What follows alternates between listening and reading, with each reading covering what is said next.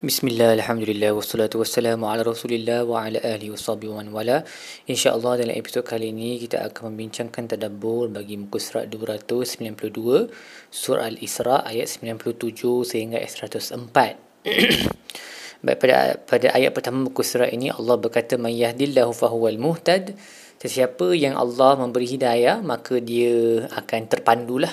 Wa man yudlil tetapi siapa yang Allah sesatkan falan tajidalahum awliya min duni. Maka mereka tidak akan um, ada apa-apa wali yang dapat membantu mereka selain daripada Allah. Wa nahsyuruhum yawmal qiyamati ala wujuhihim umman wa buqman wa summa. Mereka akan Allah akan me, apa uh, mengumpulkan mereka pada hari kiamat di atas muka-muka mereka dalam keadaan mereka um, buta tuli dengan pekak ma'wahum jahannam uh, tempat mereka adalah neraka kullama khabat zidnahum sa'ira. Setiap kali api itu uh, macam nak berkurang kami akan tambahkan uh, apinya. Waliyadzubillah. Jadi Imam Al-Qurtubi berkata pada uh, tentang ayat ini mereka akan diheret pada hari kiamat di atas muka mereka seperti mana yang dilakukan kepada orang di dunia ini uh, untuk menghinanya. So kalau mungkin kita pernah tengok dalam filem ke orang zaman dulu bila dia nak menghina seseorang dia akan ikat kaki dia dan dia akan tarik kaki dia dan muka dia akan heret di atas tanah kan. Begitulah keadaan orang kafir uh, pada hari kiamat. dan ia berkait dengan sepotong hadis daripada Nabi SAW uh, di mana sahabat bertanya um, adakah orang kafir itu akan di apa dikumpulkan pada hari kiamat di atas muka mereka. Seolah-olah kaki itu menjadi muka.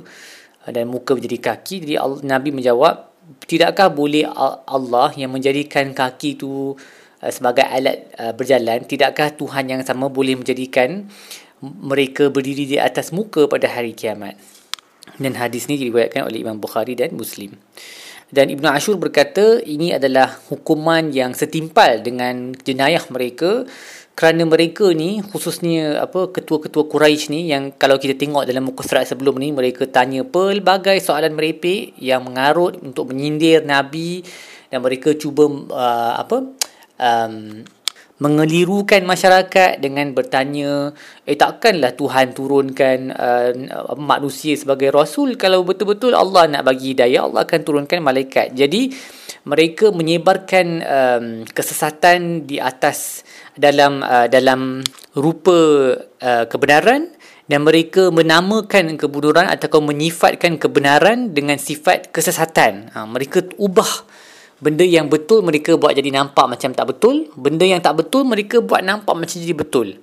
Maka hukuman mereka adalah kaki mereka ditukar menjadi muka dan muka tukar menjadi kaki.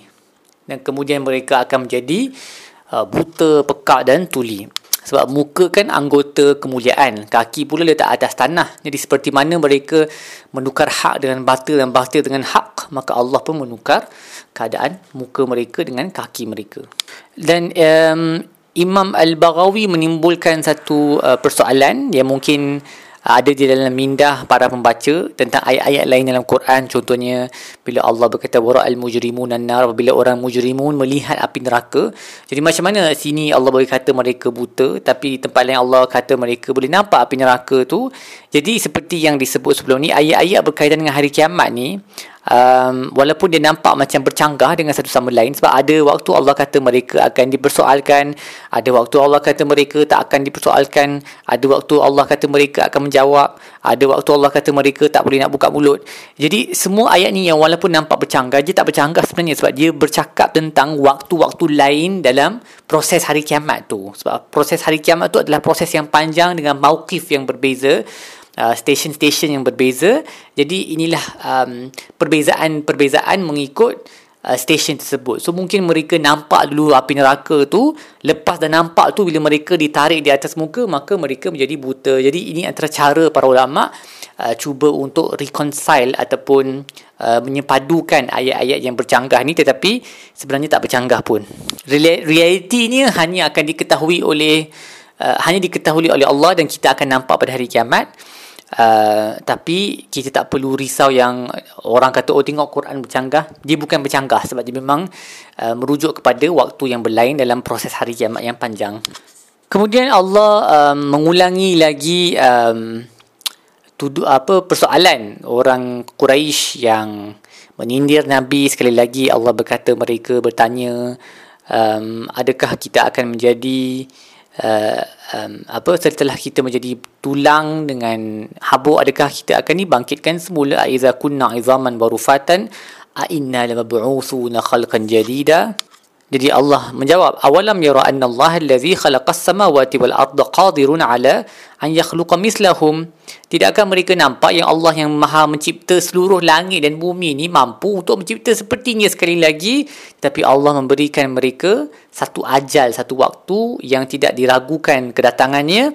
Uh, namun orang yang zalim uh, berpaling dan tetap dalam kekufuran. Dan selepas itu Allah menceritakan um, sifat manusia iaitu Allah berkata kullu antum tamlikuna khazaina rah, uh, rahmati rabbi idzal idzan la amsaktum khasyatal infaq. Kalau kamu diberi kuasa ke atas khazanah rahmat Tuhan nescaya kamu akan pegang khazanah tu dan tak akan memberi infak wa kana al insanu qatura. Manusia itu kikir dan bakhil. Hmm.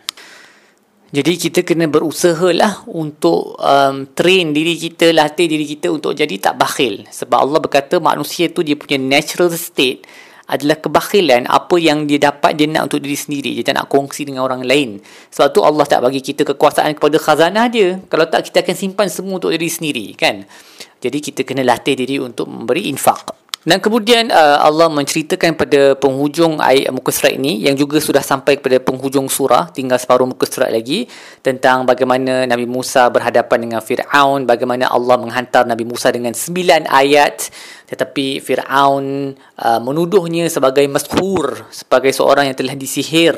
Dan Nabi Musa jawab balik qala laqad alimta ma anzala haula illa rabbus samawati wal ard. Kamu tahu yang apa yang telah diturunkan ini adalah daripada Tuhan sekalian langit dan bumi. Maksudnya Fir'aun tu dia memang tahu deep down inside dia tahu yang apa yang Nabi Musa bawa tu memang adalah wahyu daripada Allah. Mukjizat yang diturunkan adalah dengan keizinan Allah. Ha, tetapi dia sebab ego dia besar sangat dia tak boleh nak terima benda tu sebab dia mencabar kedudukannya sebagai Tuhan palsu di bumi ni kan?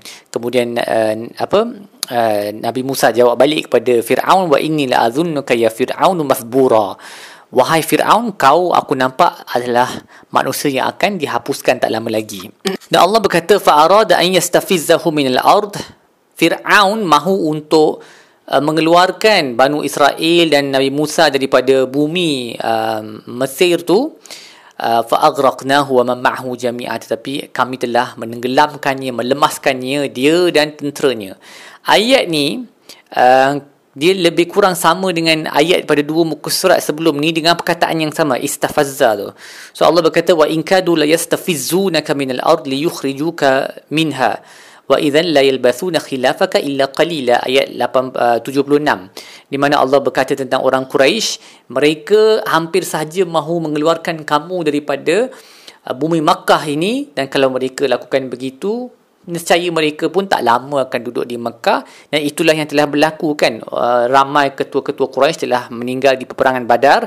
Tetapi surah ni turun dalam konteks um, di dalam waktu Nabi masih berada di Mekah. Jadi pada penghujung surah ini Allah menggunakan frasa ataupun perkataan yang lebih sama istafizu dengan yang ni is uh, yastafizzahum untuk menunjukkan persamaan antara keadaan Quraisy keadaan yang bakal menimpa mereka seperti mana yang telah berlaku kepada Nabi Musa. So dia bukan coincidence yang apa oh kebetulan Allah gunakan perkataan sama kan. Kita kita kena, kena tengok. Perkataan istafizza ni Allah dah guna pada awal awal sedikit dua muka surat sebelum ni. Dan sekarang Allah guna perkataan yang sama. Seolah-olah nak bagi tahu seperti mana Firaun cuba untuk mengeluarkan Banu Israel daripada uh, daripada Mesir uh, menghalang mengusir mereka lalu kami melemaskan dia dan tenteranya. Begitu jugalah uh, kaummu kamu wahai Quraisy kamu cuba untuk menghalau nabi daripada Makkah dan nescaya tak lama lagi kamu juga akan dihapuskan seperti Firaun. Dan kemudian Allah um, apa menyebut kepada Banu Israel um, wahai Banu Israel duduklah di bumi ini faiza aja wa'dul akhirah apabila datang pertemuan yang terakhir perjanjian terakhir kamu semua akan datang kepada aku sekaligus. Baik apa yang kita belajar dari buku surat ini? Yang pertama ingatlah bahawa manusia ni betapa tingginya level um, kemuliaan ataupun murah hati yang dia sampai dia punya base state dia dia punya asal dia adalah imsak iaitu pegang. Dia tak nak bagi harta sedangkan Allah adalah sebaliknya. Allah adalah Tuhan Al-Mannan Al-Karim yang memang sentiasa maha memberi. Ha, jadi kita kena berusaha untuk um, menghiasi diri dengan sifat Al-Karim Al-Mannan tu dengan melatih diri untuk sentiasa memberi dengan murah hati untuk lawan sifat qatura ni. Juga um, kita juga belajar daripada muka surat ini untuk uh, menjaga anggota badan kita dengan baik menggunakannya di jalan Allah. Uh, so contohnya ambillah wuduk dengan baik dengan harapan ia akan menjatuhkan dosa-dosa kita, menggugurkan dosa kita dan jangan sampai muka kita menjadi kaki dan kaki menjadi muka pada hari kiamat waliyazbillah. Dan akhir sekali uh, ingatlah bahawa um, ke perasaan kehambaan kita ni dia adalah berkadar terus dengan uh, betapa besarnya kita mengagungkan Allah di dalam hati. Kerana ilmu alone tak cukup. Ilmu sendiri tak cukup. Seperti mana Fir'aun tahu yang apa yang dibawa oleh Nabi Musa adalah wahyu daripada Tuhan. Tapi sebab dia rasa diri dia power dan ego dan takbur maka ilmu tu tak memberi manfaat. Jadi semakin agung Tuhan di dalam hati kita, makin maka semakin rendah kita akan berasa diri kita sendiri dan lebih mudah untuk uh, menyerah diri kepada Allah Subhanahu Wa Taala. Baik setakat itu sajalah tadabbur kita bagi muka surat ini insya-Allah kita akan sambung dalam episod-episod lain. Sallallahu alaihi wasallam Muhammad wa ala alihi wasallam walhamdulillahirabbil alamin.